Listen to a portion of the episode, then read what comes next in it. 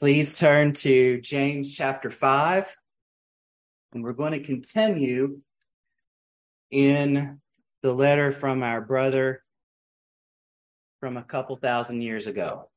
So we've been marching all along with James. We're on the last chapter, believe it or not. And I think that probably the last chapter will be will be comprised of three different sermons. So today is one of three. Um, so today we're going to go one through six, as it has a lot to say about the wealthy. So the main points that James has made throughout our study sincere faith lived out in the doing of God's word, the trappings of the rich and self indulgence. Guarding your tongue and then pride. Those are several main points, although James makes lots of points. But those are recurrent. We've continued to see those week after week as we've walked through James together. And so we see James start chapter 5 with his last warning to the rich. So he says, Now listen, you rich people, weep and wail because of the misery that is coming on you. Your wealth has rotted, and moths have eaten your clothes. Your gold and silver are corroded their corrosion will testify against you and eat your flesh like fire. You have hoarded wealth in the last days. Look, the wages you failed to pay the workers who mowed your fields are crying out against you. The cries of the harvesters have reached the ears of the Lord Almighty. You have lived on earth in luxury and self indulgence. You have fattened yourself in the day of slaughter. You have condemned and murdered the innocent one who was not opposing you. So, warning, red flashing signs, rich people, listen up, James says. So, there are three views of the primary target of this passage overall, generally, what do we know about James' letter? Who is it to? What does he state in chapter one? Who does he state the audience is?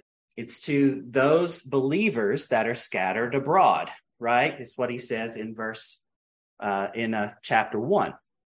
So if that's James' primary audience, and the fashion of an epistle is that these are letters that are intended to be read in front of a congregation, right?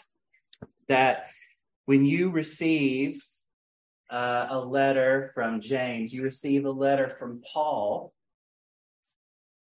these are read aloud in front of the congregation. So there are at least a few different views of James's language here. I tend to look at this as kind of both a condemnation of unbelievers that are wealthy and uh, a warning to those believers that are inside of the family of faith who is James' primary audience. So it is it is worth looking at this. Sometimes we don't treat the Bible as we do other literature, thank God. But there are some things about, you know, looking and analyzing the text that we should draw out from this. One of the reasons that there's this view out there that James is primarily speaking to unbelievers who are wealthy is that of condemnation without a call to repentance. So if you read through these six verses, he does not at any point say repent immediately, right? Although that could certainly be implied. Um, if if the leader of the church at Jerusalem is saying this, I think there should probably be an implicit exhortation to believers that would be within earshot of this. Um, now, um, the view, I think, really it's not necessarily all that important to have this overall forensic viewpoint of of this scripture to say well this was clearly to unbelievers or this was clearly to believers because i think it has implications for both. Both um, can can be enlightened by this james is calling out sin regardless of whether it is inside or outside of the family of faith another thing is, as Christians and as pastors and as elders and speakers, we never know who the audience that we're speaking to is, right? Now, we've, I've known many of you, crazy to think we've known each other 10 plus years now um, in Word of Grace. I've known you for over a decade. I know what your lives are comprised of. I, I, I know how you are in your families and how you conduct business with other people and and all of these things. But at the end of the day, I don't have a have soul vision, right? Um, and so when I when I or anyone else preaches from the word, we're preaching to a mixed mixed crowd. So there may be some some tares along with the wheat, right? And I think that that's James um, as well. You know, James is speaking to a broad congregation, speaking to groups of believers, and within the earshot of his message are going to be both unbelievers and believers. Uh, the same with any of us. You know, Jesse helps us as a church and goes through and edits our sermons and puts them online. And it's really interesting to see how many on sermon audio, how many different countries, how many different states listen to these messages. So just like just like James, our messages are going out there and I don't know the people who listen online. I, I, I don't have a personal relationship with them. So, um, just an example and a microcosm of the effect of scripture and preaching. All of that to say, there's purpose in addressing both. For Christians, for us, there's a lot of warning in here about the trappings of self indulgence and wealth. And I believe that James has this warning for us to make sure that we know what kind of traps that wealth can be. So as we read, James addresses and calls out several different conditions of the wealthy. And these serve for warnings for us that are believers these are warnings. Do not let yourself fall into this trap. For those of us that aren't believers, there's a condemnation here and a sin that you should know about. James addresses those that have hoarded wealth, so have put it back, kind of think about because I'm a nerd, as everyone knows, uh, I think about Lord of the Rings. I think about Smaug sitting on his big pile of gold, the dragon with his big hoard of gold. Um, and, and he wants to he wants to guard that. Um, that's what I think about hoarding. So good example too, because um, Smaug is not saved. I'm pretty sure. um, so those that have hoarded wealth, those that have not paid their workers, those that have lived in luxury and self indulgence, and those that have condemned and murdered the innocent. So there's four different conditions that wealth can lead us down the path of. So, what good does hoarding do? You know, there are stories of men and women who are misers that live in basically poverty and hoard all this wealth that they never do anything with. They stick it back and they just want to create a big hoard. Um, and, and it's not even ever used.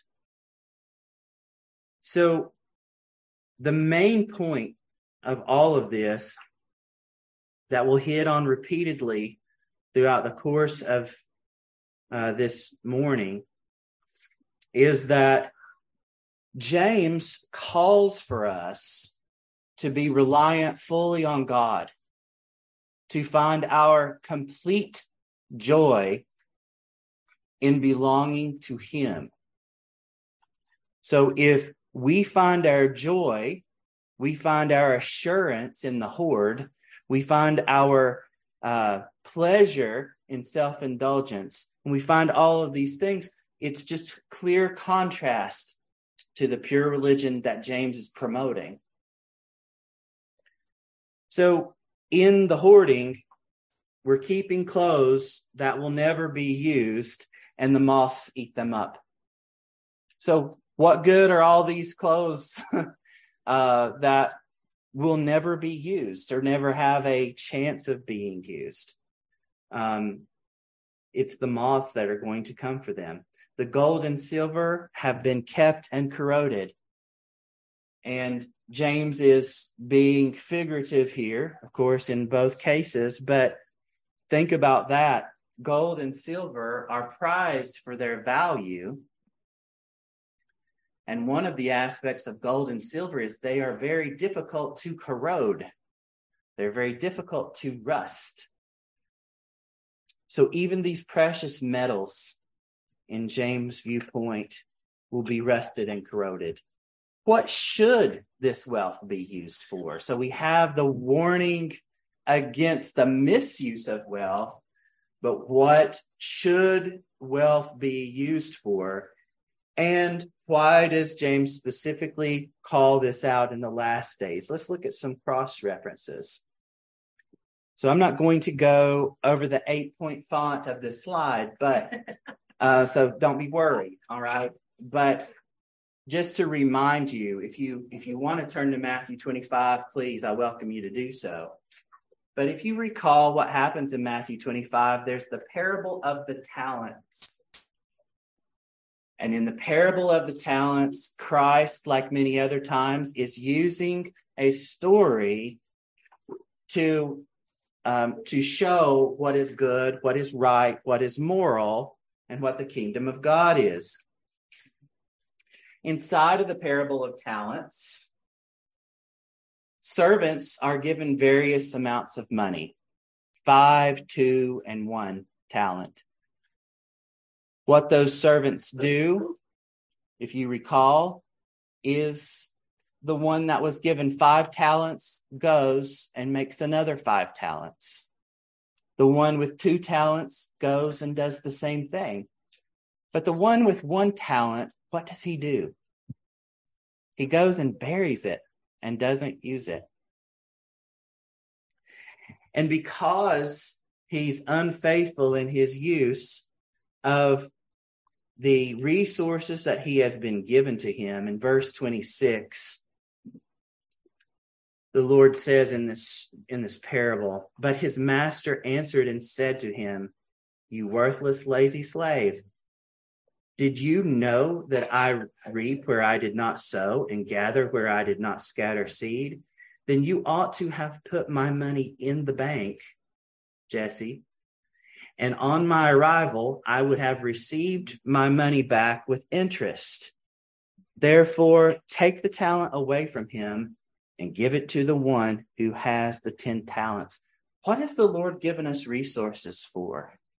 you you probably have very few of us actually have paper checks anymore, but you get a check, you get a direct deposit into your bank account.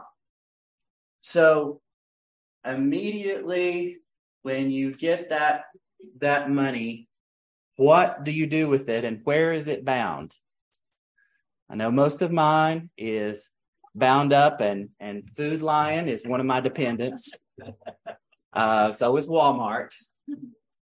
Um, but we use that to number one take care of our families, which is a biblical mandate. But we also use that money for God's kingdom, right? We use our cars, we use our houses. My view is that that we're stewards of those resources that God has given to us. If somebody needs a truck in this congregation, please don't think I'm kidding. If somebody needs a truck or if somebody needs to borrow one of our cars or whatever, please ask me. I, am glad to because that belongs to God. God, God's given me what I have.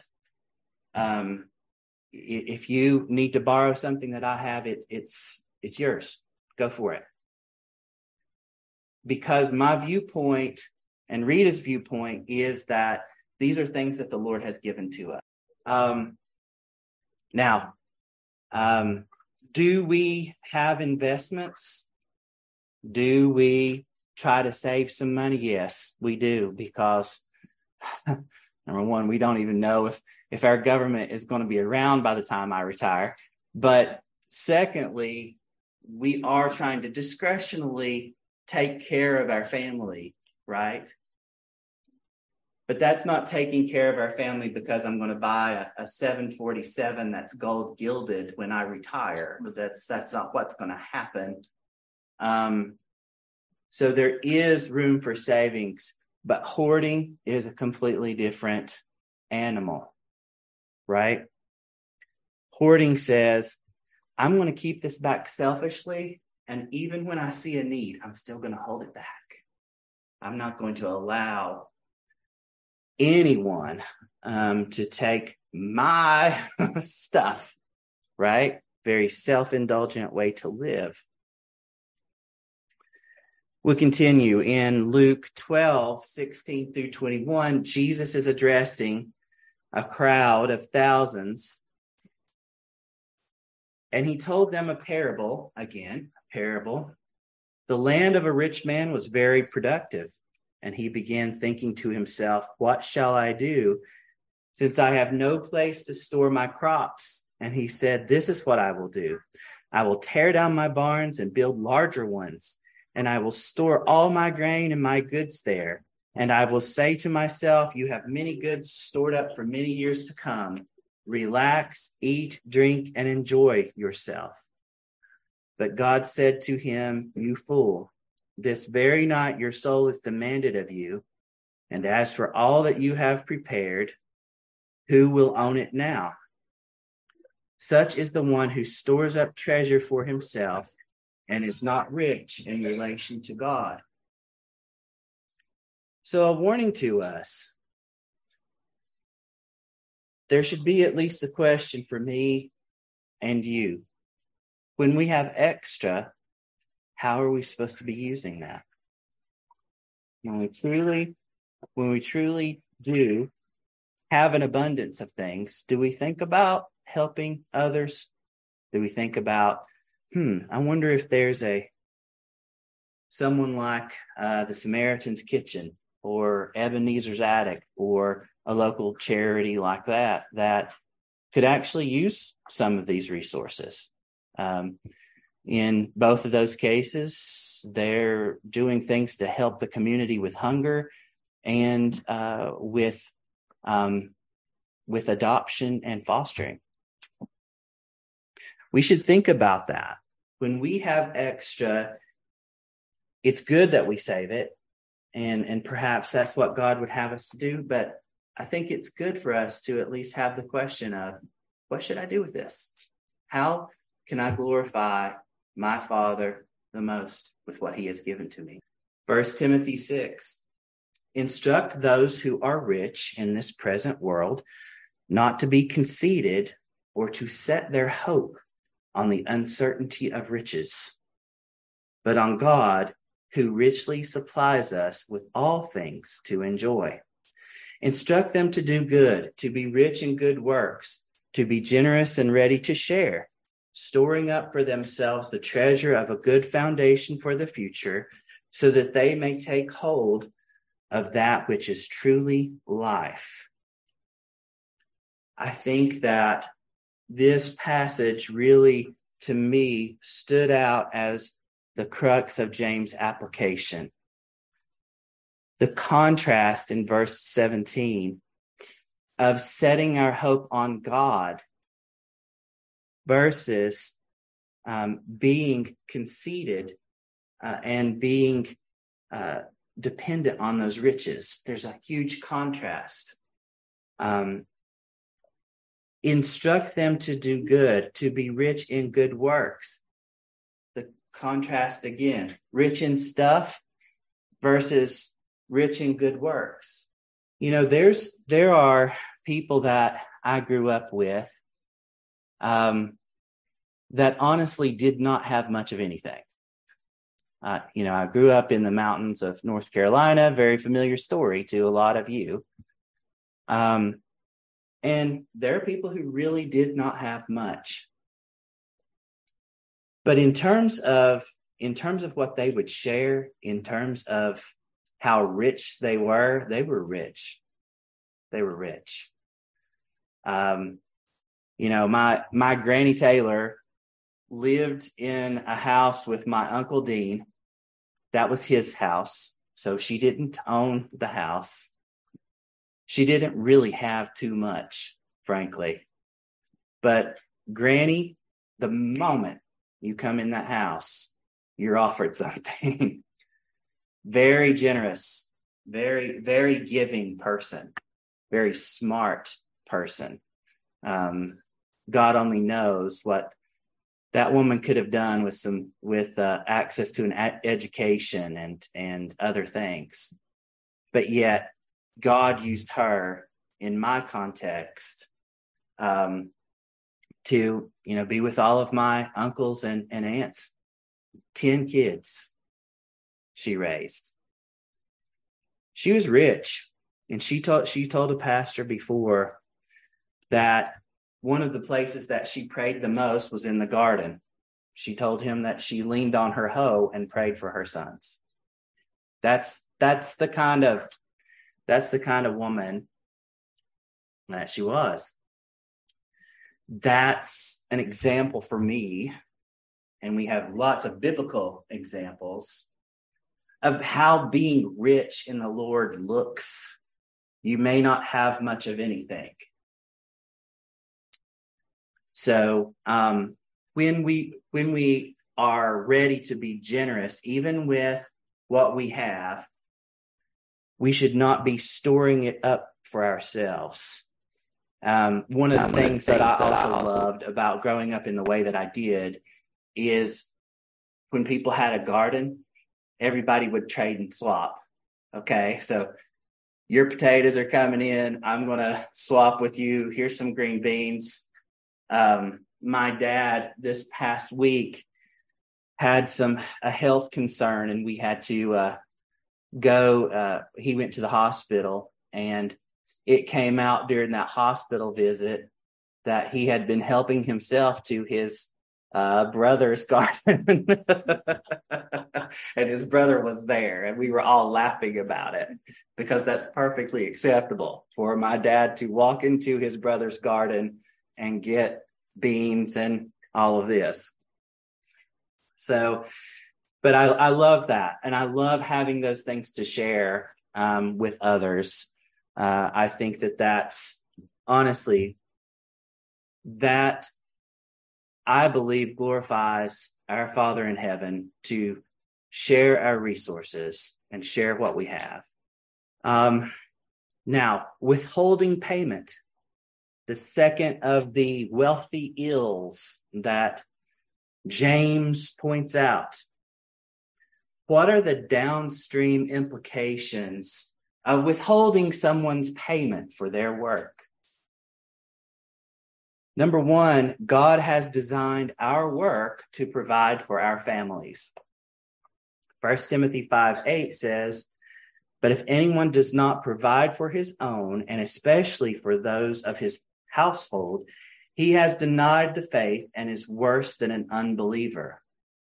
So the biblical mandate is that we provide for our own families. And men, I'm primarily talking to you but we certainly couldn't do it without our ladies, and they provide for us as well. Um, in Second Thessalonians 3 6 through 13, it says, Now we command you, brothers and sisters, in the name of our Lord Jesus Christ, that you keep away from every brother or sister who leads a disorderly life and not one in accordance with the tradition which you have received from us.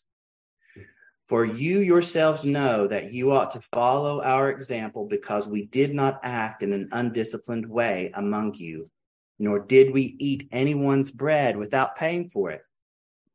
But with labor and hardship, we kept working night and day so that we would not be a burden to any of you. Not because we do not have the right to do this but in order to offer ourselves as a role model for you, so that you would follow our example. For even when we were with you, we used to give you this order if anyone who is not willing to work, then he is not to eat either. Pretty clear. For we hear that some among you are leading an undisciplined life, doing no work at all, but acting like busybodies. Now we command and exhort such persons in the Lord Jesus Christ to work peacefully and eat their own bread. But as for you, brothers and sisters, do not grow weary of doing good. Clear biblical mandates that we are to work to provide for our families. If we are not willing to work, now, not being able to work is a different story Okay. There are truly people who are not able to work. But if we are not willing to work, then we shouldn't we shouldn't be able to eat. I think it's clear. So when he's talking to the labor or he's talking to the wealthy and they're taking away the ability for the laborers to use their wages to provide for their families, ultimately, the wealthy are holding them back from um, doing the will of God, um, which is a sin um, of pretty big proportions here. Furthermore, you know, the Bible instructs us for all areas of life. It's not just a personal moral compass, but it's also con- how we conduct business, how we interact with other people. And it has a lot to say about this topic about a worker's wages. In Luke 10 7, it says, Stay in that house, eating and drinking what they provide, for the laborer is deserving of his wages do not move from house to house. In 1 Timothy 5:18, it says, "You shall not muzzle the ox while it is threshing, and the labor is worthy of his wages." In Matthew 10:10, "Do not acquire gold or silver or copper for your money belts, or a bag for your journey, or even two tunics or sandals or a staff." for the worker is deserving of his support. Old Testament references. Leviticus 19 13. You shall not oppress your neighbor nor rob him. The wages of a hired worker are not to remain with you all night until morning. So, promptly paying people for their labor. Deuteronomy 24 15. You shall give him his wages on his day before the sun sets. For he is poor and sets his heart on it. so that he does not cry out against you to the Lord and it becomes a sin in you. So, lots of biblical instruction about the laborer being worth his wages. So, when James condemns the wealthy for the practice of hoarding wealth and not paying their workers, he has a firm biblical foundation for doing so. In James 5 6, James ends this part of the chapter with um, how ultimately these sins, what they could lead to, and the most tragic of ends of the wealthy behaving in this way. You have condemned and murdered the innocent one who was not opposing you. In Proverbs 6 16 through 19, it identifies seven things that are abomination to God. There are six things that the Lord hates, seven that are an abomination to him. Haughty eyes, a lying tongue, and hands that shed innocent blood, a heart that devises wicked plans, feet that run rapidly to evil, a false witness who declares lies, and one who spreads strife among brothers. So notice that hands that shed innocent blood is called out in Proverbs 6. We do know because we're studying James, and I've said this several different times, that James draws a lot from the wisdom sections of Scripture and he draws a lot out of Christ's specific teachings. Um, those you see the most parallels out of James and what he he uh, says in his letter. So we can't read James 5 6 and not think about Christ, right? The murdering of the innocent. We, we've got to think about the purely innocent one who was killed by the rich and powerful. Think about how it, it's hard for me not to think about Christ in a little bit of a, a way of like a hippie, right? He's he's he seems to be this very serious individual at points, but at the same time, full of, of joy and light he doesn't have any worries about making a home for himself.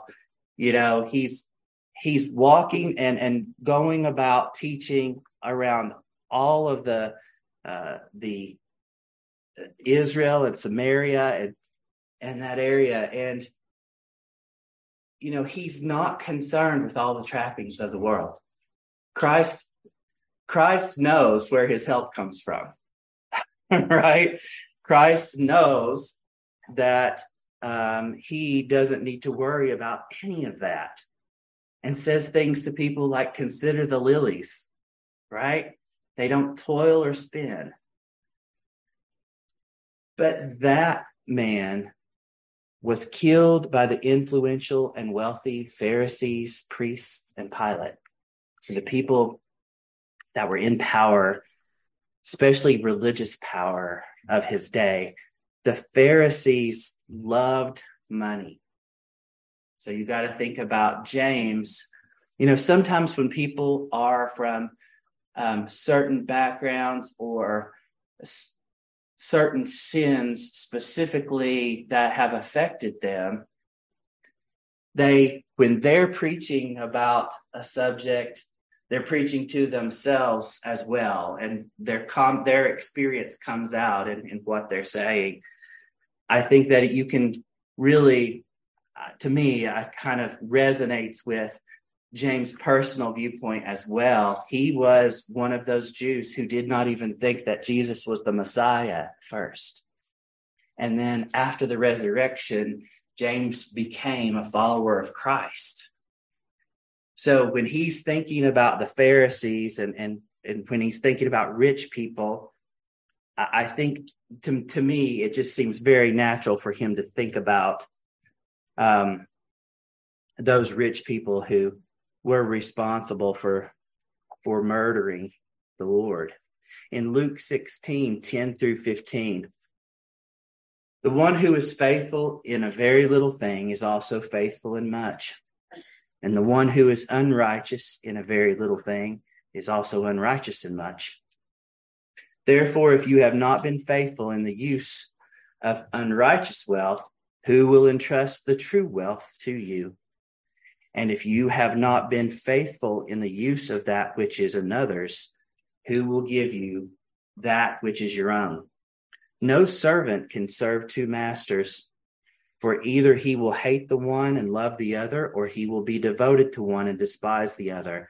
You cannot serve God and wealth. Now, the Pharisees, who were lovers of money, were listening to all these things and were ridiculing him. And he said to them, You are the ones who justify yourselves in the sight of people, but God knows your hearts, because that which is highly esteemed among people is detestable in the sight of God. Really super clear for us the way the Lord views the wealth of the world and the dependence upon it. You cannot serve God and wealth. Clear, right? And what are some of those the propagators of of being wealthy and using it against people? The Pharisees the very people that scripture was supposed to be entrusted to and those that had the most education they they had an education that we can't dream of uh, can you imagine living in the first century and being able to learn from the rabbis of, of scripture in the first century and seeing jesus walk among you wow what uh, what amazing what an amazing time um, and and ability they had to learn, and they all squandered it.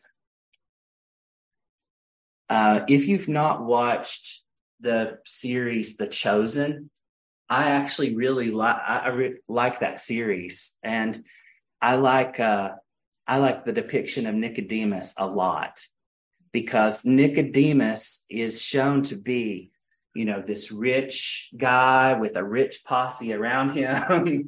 and as he goes from place to place, he has this high place of honor. And they look at Nicodemus uh, and, you know, he's a big deal. It's like Ron Burgundy, kind of a big deal, right? Um, and then he comes to talk to Jesus and gets humbled in an instant so um, those are the very people. So it for me, it's hard not to read James and hear echoes of who he would be condemning with those verses. So how do we wrap this all up today? So let's kind of just review here. Warnings about wealth. Remember James' first chapter. Our joy is to be in the Lord that we may be complete, lacking nothing. Putting our faith in wealth is idolatry. We live lives of sharing with each other, of taking care of those that are less fortunate, of meeting needs within the body. How can we do this if we hoard our resources? We can't take wealth with us. So when he addresses them in the last days, and think about James' context. It's been 20 centuries ago almost. Even then, he lived with this perspective of it being the last days. They thought, they thought that Christ would return imminently. We should too. We're closer to it now than they were.